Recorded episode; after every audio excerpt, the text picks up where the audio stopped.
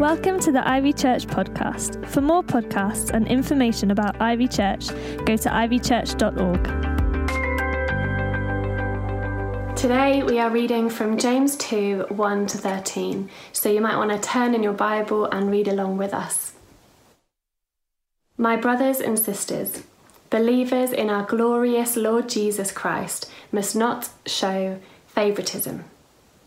Suppose a man comes into your meeting wearing a gold ring and fine clothes, and a poor man in filthy old clothes also comes in.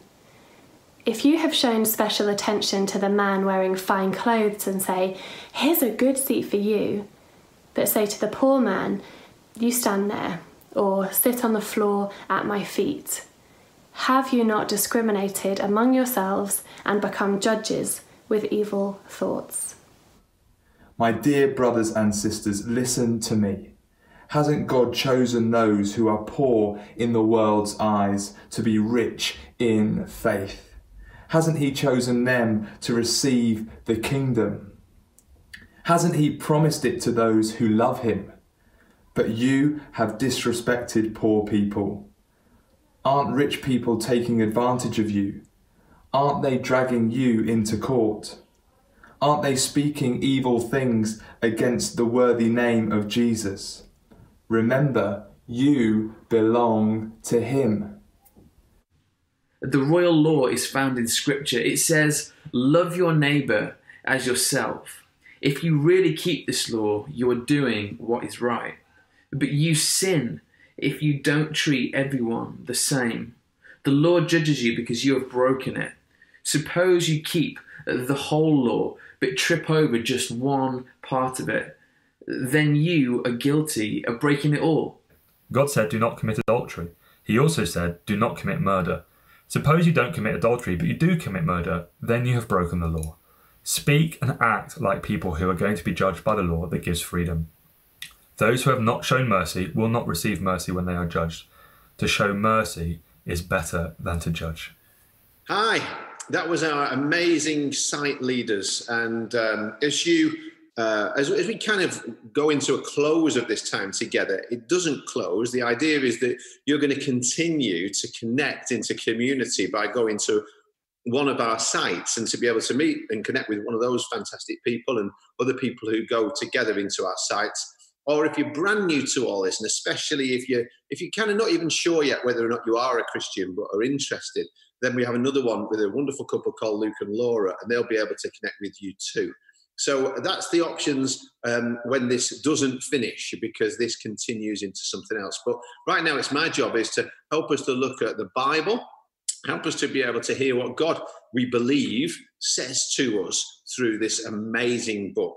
And we're, we're in a study of the, the Bible's book called James. It's just a letter in the Bible. Um, it was written by this guy called James. We'll talk more about who he is. And you can watch the previous ones in the last couple of weeks to be able to catch up. And if you join one of our grow groups, you can dig even deeper in the week into this and find out more about this amazing um, teaching that's transforming so many lives. Uh, as we continue the study today, we've seen that he's been talking about trials and temptations and troubles and tests, and how all these things can actually you know, be used by God in some way, that as God helps us, He will bring us through them into something new that He's got for us. But today, James kind of switches it and wants us not just think about how God can help us, but about our responsibility to be able to help other people too. And he wants us to see that how we treat people, particularly people who we perceive as different from us, and particularly those perhaps of a, a different social or economic status than our own, that that can um, help, uh, can, can really hinder us from being the person that God calls us to be in the world. Do we care about people like God cares about us and that we would want Him to care for us? Because if we don't care about them, chances are we're never going to care for them. So we're going to look at that today. But to kick us off, um, I want us to see that we all make judgments at times. We all do. You're kind of judging me and looking and thinking, does that shirt go with the background? Uh, you're kind of thinking, oh, you know, we, we, we were always kind of looking at each other and making these judgments all the time. But the Bible says it makes no difference to God whether we're young or old, whether you have a very high level of education or not, whether you are famous in the world or, or an unknown in, in various ways, He wants to know you. He wants you to come to know Him so that He can love you and that you, filled up with that love, can go and share it with the world that He loves. God doesn't love you any more or less according to the color of your eyes or the color of your skin or the color of your hair. He's not bothered about the clothes on your body. Uh, or your shape or your size. He's not impressed by the car that you drive, by the jewelry that you wear, by the fashion that you present to the world. He doesn't care really if you've got more degrees than a thermometer.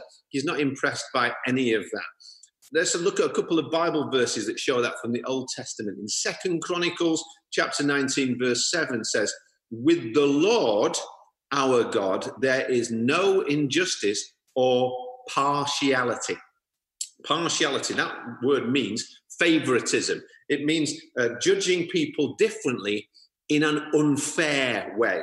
Uh, of course, we treat people as individuals, and God does that with us. We're, we're His children, but in the same way as I've got children and they have all got differences, uh, and I may treat them in that sense differently. That doesn't mean I should be treating any of them unfairly based upon that. Uh, we love, we're meant to love people all the same, even though we're all different.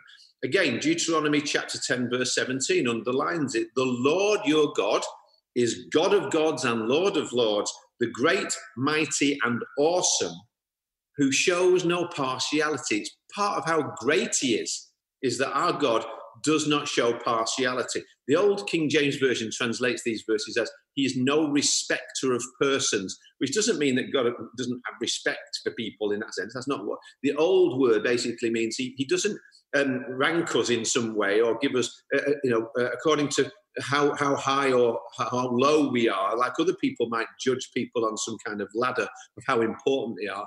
That, that's not anywhere in terms of our God. So, some newer versions of this would translate this as God does not play favorites. Remember, some of us remember the prophet Samuel one time was told by God to go out and find somebody who would be the next king of Israel. And he ended up going to a family and uh, they, they, they got them all and they rated them from the oldest and the tallest right the way down to the youngest and the smallest. And actually, he wasn't even there. David had been left out. And yet, God called him in and picked him. And, and then this, the prophet was told this, and we really do well to remember it. People judge by outward appearances. That's just the truth. That's what happens. People look at the outward appearance, but God sees hearts. God sees what you cannot see and what I cannot see. This is why we need the spiritual gift of discernment to be able to see what's really going on below the surface presentation. So God found David, who was the shortest, the least qualified, the youngest out of all of the brothers. And God said, This is a man after my own heart. And he said, One day he's going to be the king. So you actually you can look through the Bible, and, and it won't be able to be long before you start to see how God specializes in picking people who everybody else would leave out.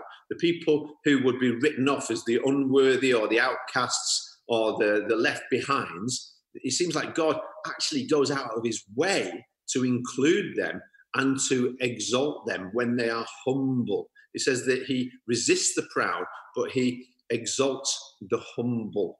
God picks people that nobody else would pick, or people that others might might rule themselves out, or even we might rule ourselves out and think that we're not worthy. But God wants to rule us in. Um, this this week, if you're on our uh, email list for knowing what the news is going on here at Ivy, and I encourage you to please to get that to to uh, you know get add yourself to our contact list, then we can let you know what's going on. On Friday, 9 a.m., we're starting this amazing thing called Today. It was an idea that only came to us in the last couple of weeks, and we've been running like crazy to try and get it pulled together.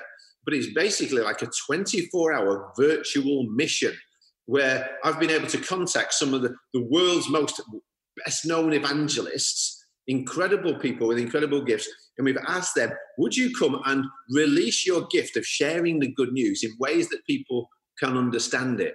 and give us a video, and we're going to showcase these stories of life change and then incredible evangelists are going to be able to share the good news and invite people to come and follow Jesus. We've got over 50 of these people who have already been sending in their videos.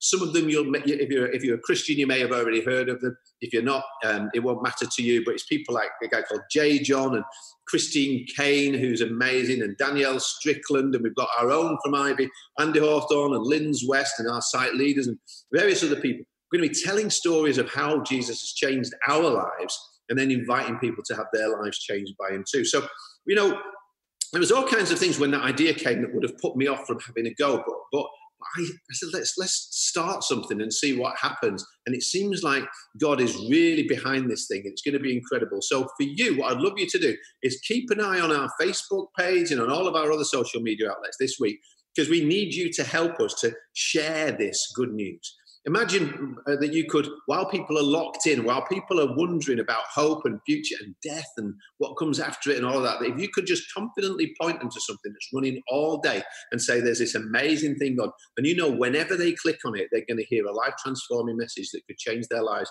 forever.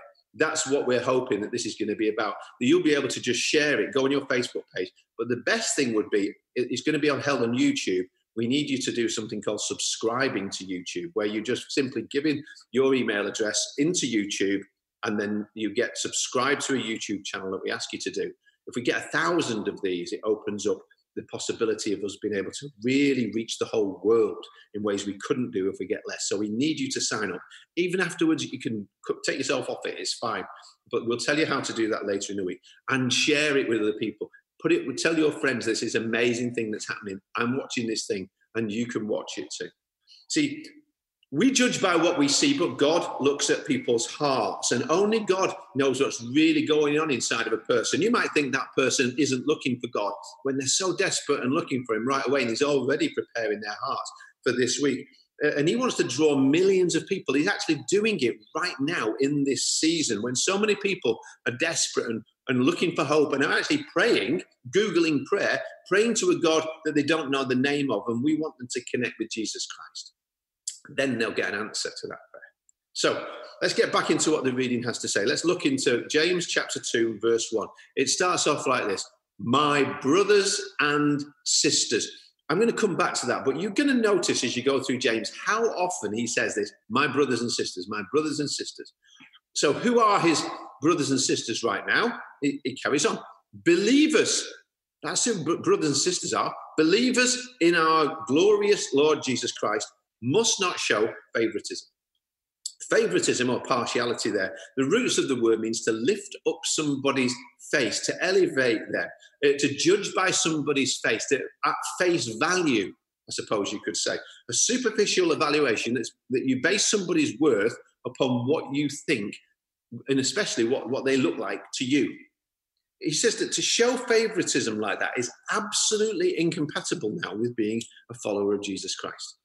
In verse 9, later on, he actually said, If you do that, you break the most important law of God.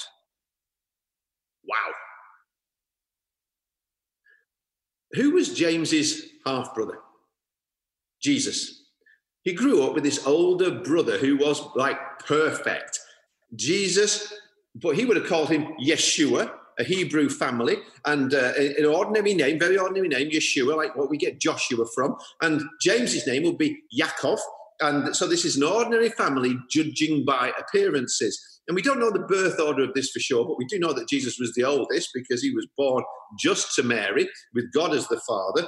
But then we know, and, and, and Mary would have treasured up those things that were special about Jesus in, in her heart. We actually have that phrase that says that. She would remember how the angel Gabriel came to her and to Joseph too in a dream, and how they were prepared for this amazing birth. And, and, and then what, how those incredible visitors came and brought those beautiful, wonderful gifts that they that helped them, and, and then how they were warned again to go to Egypt and to live there, and then they moved up to Galilee, and that's when they started the rest of the family. Um, including James and his brothers and his sisters who are mentioned in the Bible. So, who do you think out of the family would be the favourite? See, I'm a middle child. Middle children always think they're the favourite. I think we may be right.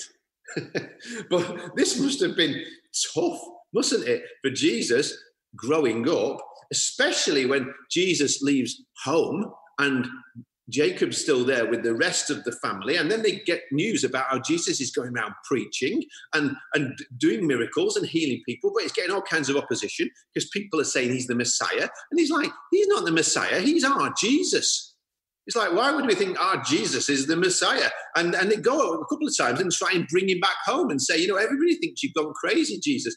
Come home and be with us. But listen, if you want to prove that you're God, the best way to do it would be to die and then rise again. And that's exactly what Jesus did. And then he appeared to James, and he and, and that was what convinced James that Jesus was not just our kid.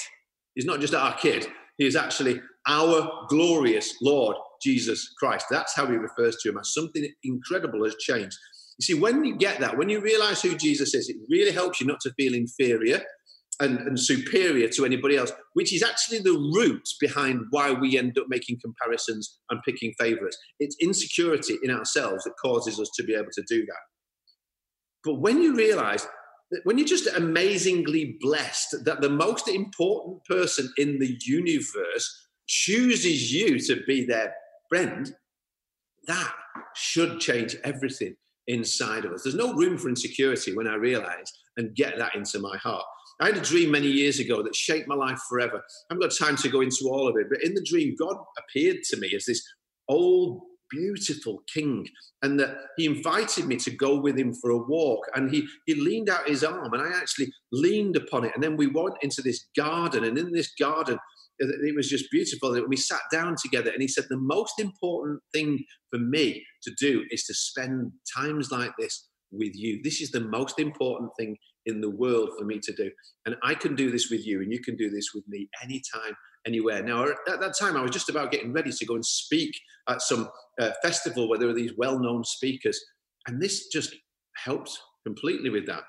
You know, that's what helps me to be able to write out to some of these people and connect with some of these people. And, and it's people that it's not like, ooh, it's J.John, ooh, it's Christine Caine. It's like, no, that's my brother. That's my sister. And Jesus is my friend. Jesus is my brother. Jesus is my savior. It's like, why should I be starstruck by anybody else? Anybody else, no matter who it is, is, is a very minor celebrity. He's the only star. He's the more the bright and morning star. So James says, Hey, brothers, sisters, stop playing favorites. Don't be impressed by some minor celebrity or somebody who comes in wearing fancy clothes or jewels that look nice. The most important VIP in the whole universe chose you to be his friend. You're invited forever into his family.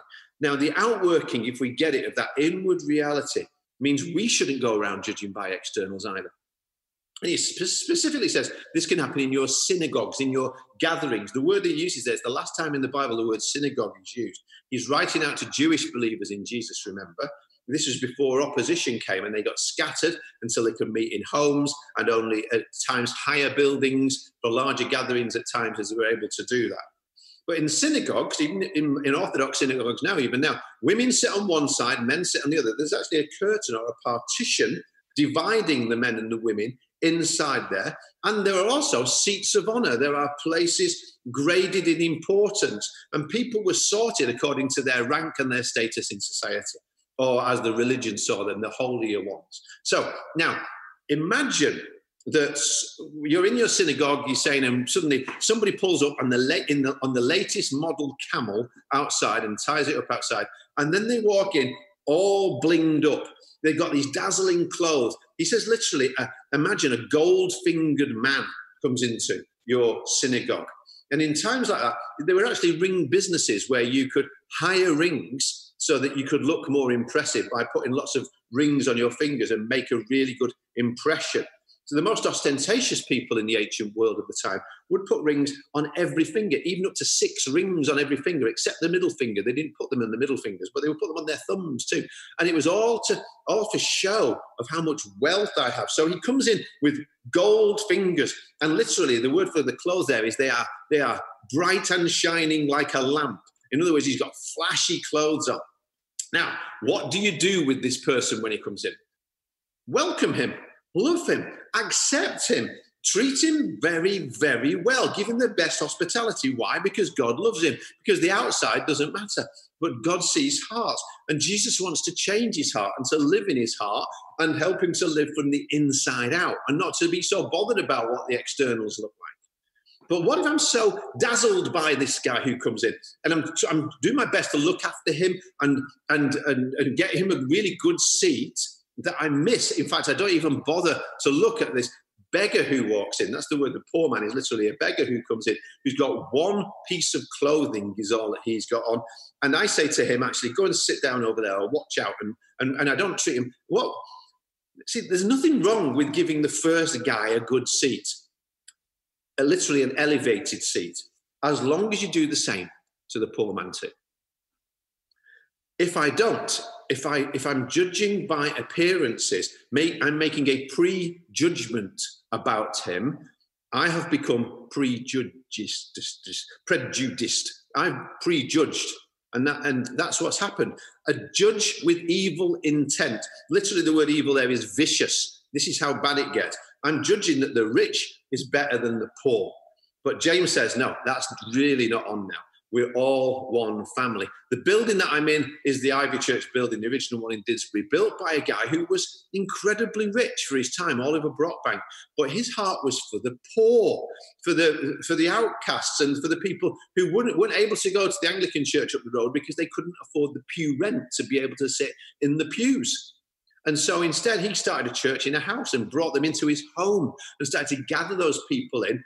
And that's how this church began out of that generosity, not just of, of money, but generosity of heart that wanted to bring people in. Now, notice another reason he gives that we should never prejudge like this. He says, Listen, my dear brothers and sisters, has not God chosen those who are poor in the eyes of the world? God sees differently. To be rich in faith and to inherit the kingdom he promised those who love him. In other words, one day they're going to be a lot richer. But you have dishonored the poor. Is it not the rich who are exploiting you? Are they not the ones who are dragging you into court? Are they not the ones who are blaspheming the noble name of Him to whom you belong? See, we now live in a world where eight men own more than the poorest half of humanity. Our broken economic system, and this is getting worse in this current pandemic, have enabled 2,000 billionaires, this was two years ago, to, uh, to earn and own more than 4.6 billion, who make up 60% of the world. 2,000 people own more than 60% of the world. Now, that's not to be to say that to be rich is necessarily bad or evil. The more you have, the more you have opportunity to be able to choose to do good with. The Bible says this about Jesus, though, who was the richest, who had everything, who had the whole of heaven and all of its resources and could have just kept them for himself. It says, You know the grace of our Lord Jesus Christ, that though he was rich, yet for your sake he became poor, so that you, through his poverty, might become rich. He brought himself low to elevate us, rich in ways that matter most because they last forever. He spent his time when he came to earth not in the palaces with the most influential who had it all, but in places of poverty with those who had nothing. And James remembered that about his brother. And so he says, I want us to be like my brother in this family. James is saying here, how we spend our money demonstrates whether or not we have the family resemblance and which kingdom really matters most to us.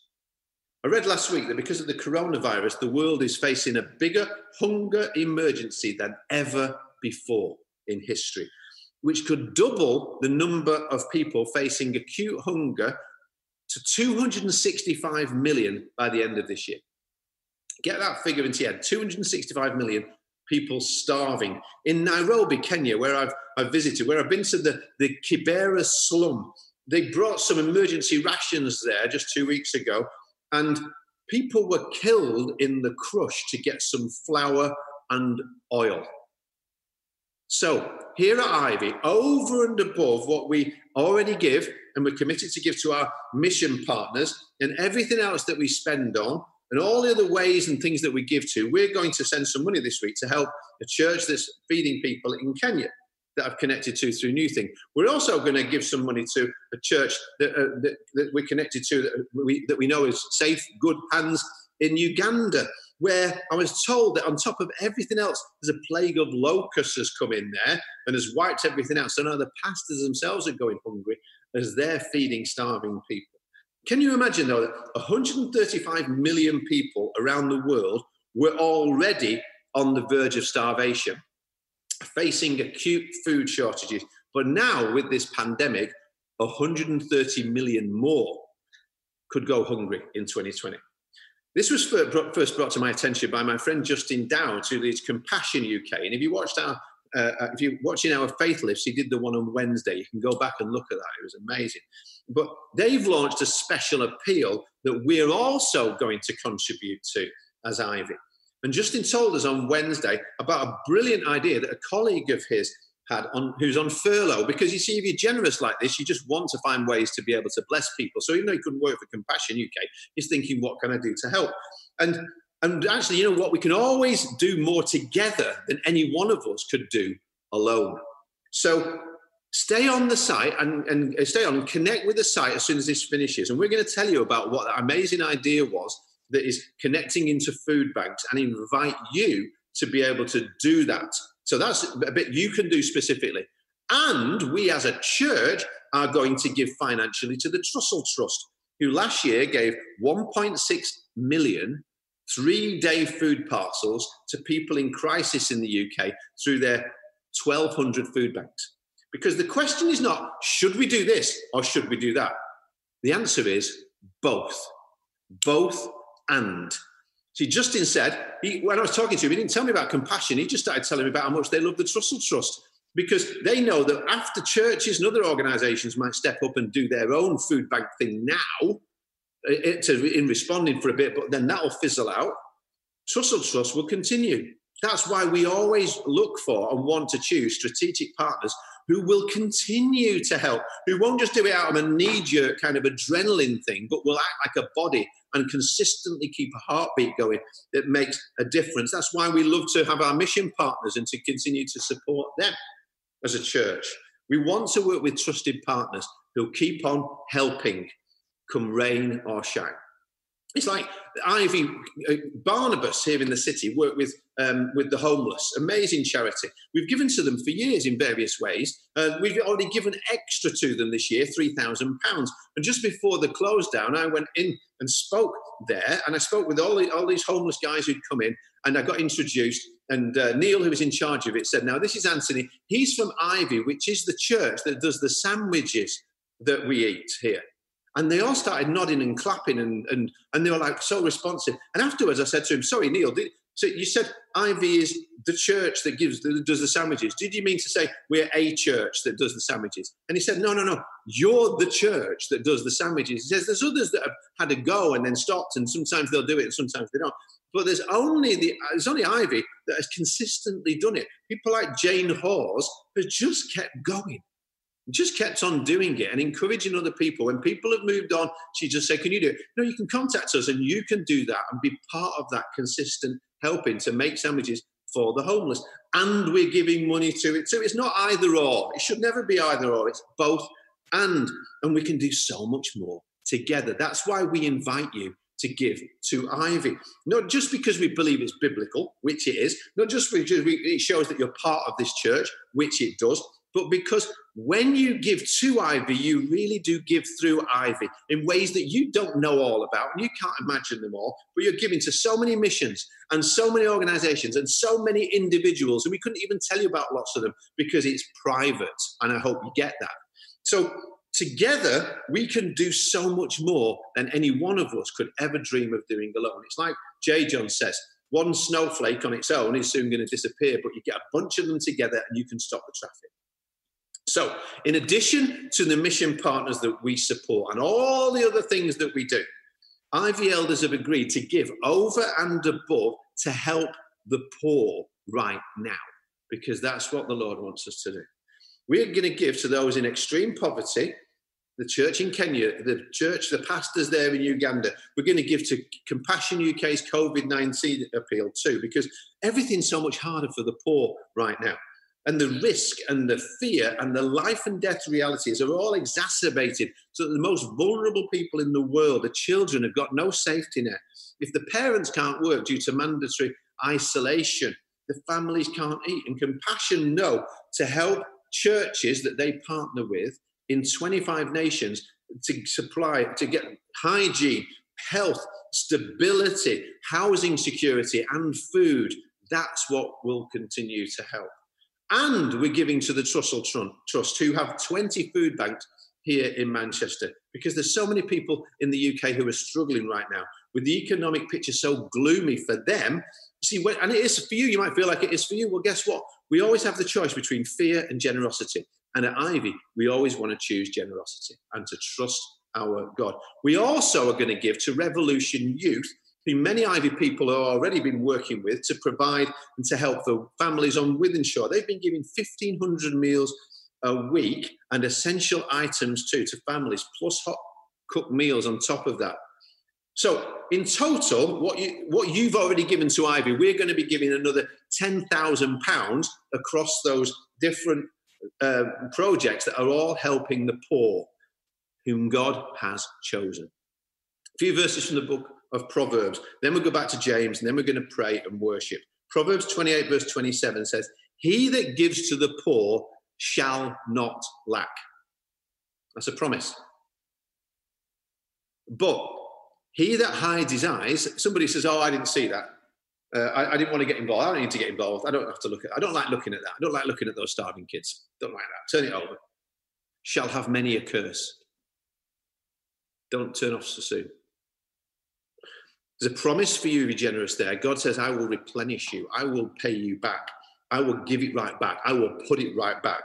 And there's a warning too if we hide our eyes from the plight of the poor that we know about. Proverbs 29, verse 7 The righteous considers thinks about the case, the cause of the poor, but the wicked does not regard it. It's like a wicked person just doesn't want to know.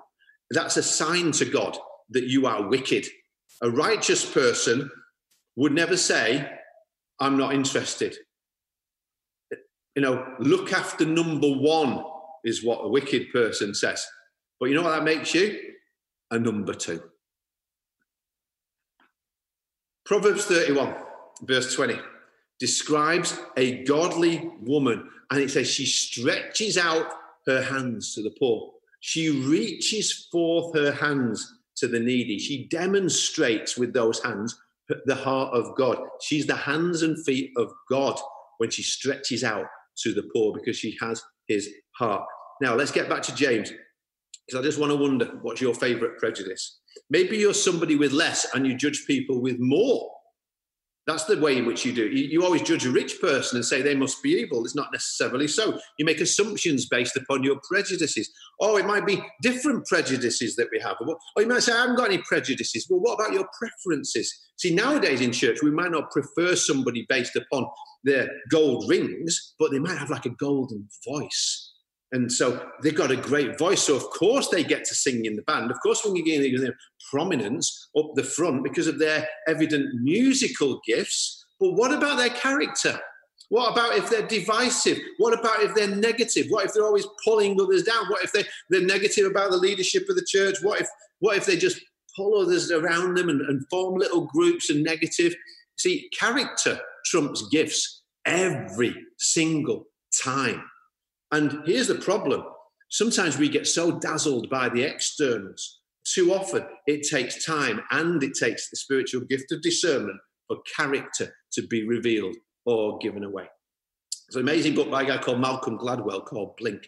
And in it, he says, actually, we all do make judgments and we make them all the time. He calls it thin slicing. We have to do it. We just have to make these judgments about people. You can't make a, an individual decision about everything all the time. We run patterns. But if that's true, how is it possible to become judges, to not become judges with evil thoughts?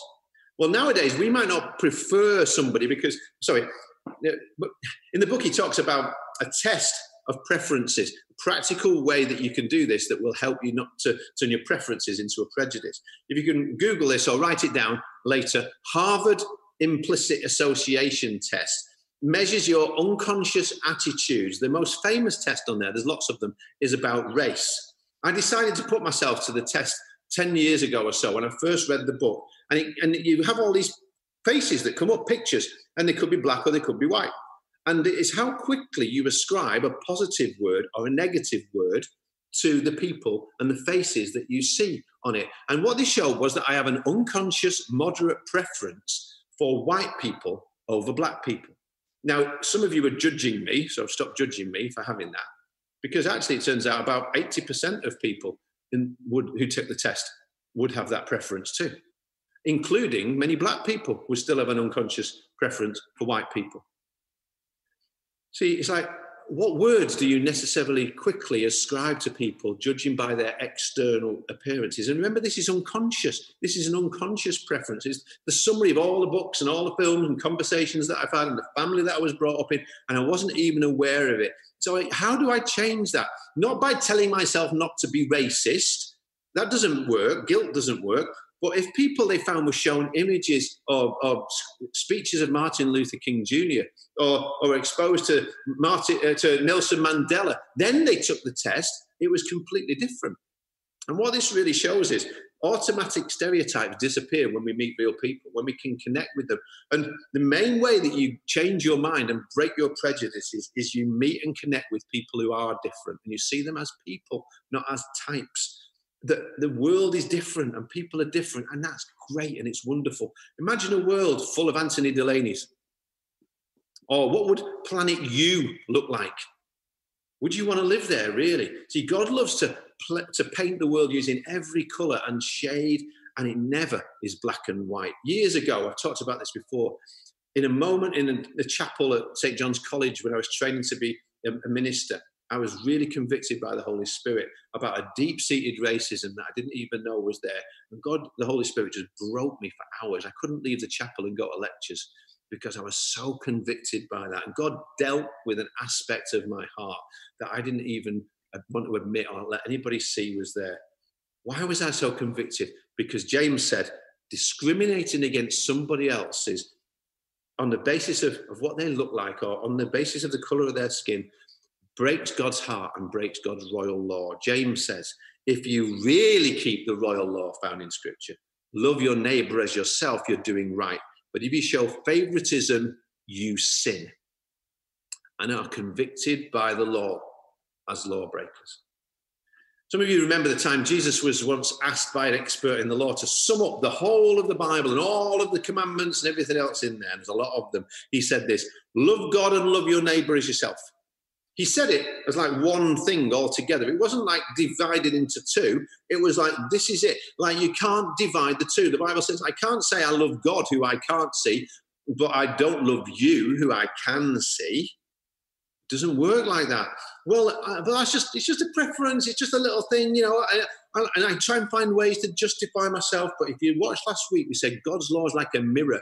And if you break it in one place, the whole thing is broken. That's why we need grace.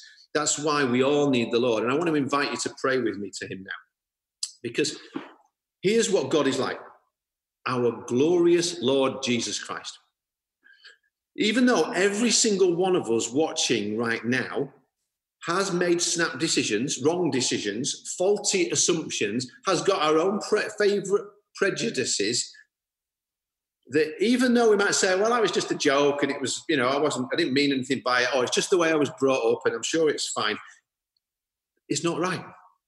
And the difference, it just shows the difference between us and God. And if God was taking that test and these and faces were coming up on the screen in front of him, here's what would happen. This is what God would do. No matter what face appears on the screen, automatically God's word would be love, love, love, love, love. And that includes you and me, thank God. Love, love, love. When your face flashes up before God, no matter what you've said, thought, or done, love, love, love. No matter how many things I've done wrong, love. No matter ways I've got it wrong, love. He says, I love you. I forgive you. I want you to be in my family forever. And I want you to help me grow that family so everybody gets in. So let's pray. Just imagine your face appearing before the Lord. Imagine He sees you, and you've got no need to be ashamed or afraid because the word that He wants to write all over you is love. Ask that He would imprint that word on your heart, write it, engrave it upon your heart so that it changes how I see me and how I see everybody else that I'm going to interact with this week. Just imagine the word love written all over them. And this is how we change the world. Thanks for listening. For more podcasts, go to ivychurch.org/media.